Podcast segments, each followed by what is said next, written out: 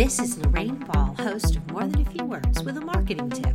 Wouldn't it be nice if we all just got along? Well, that seems like a nice idea, but when it comes to running a business, you can't eliminate conflict completely.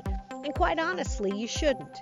Well managed conflict helps cultivate discussion and create opportunities to uncover new and innovative solutions. So, as a business owner, one of your main jobs should be to establish an environment that cultivates healthy conflict. You can do that by being willing to invest the time it takes to resolve issues.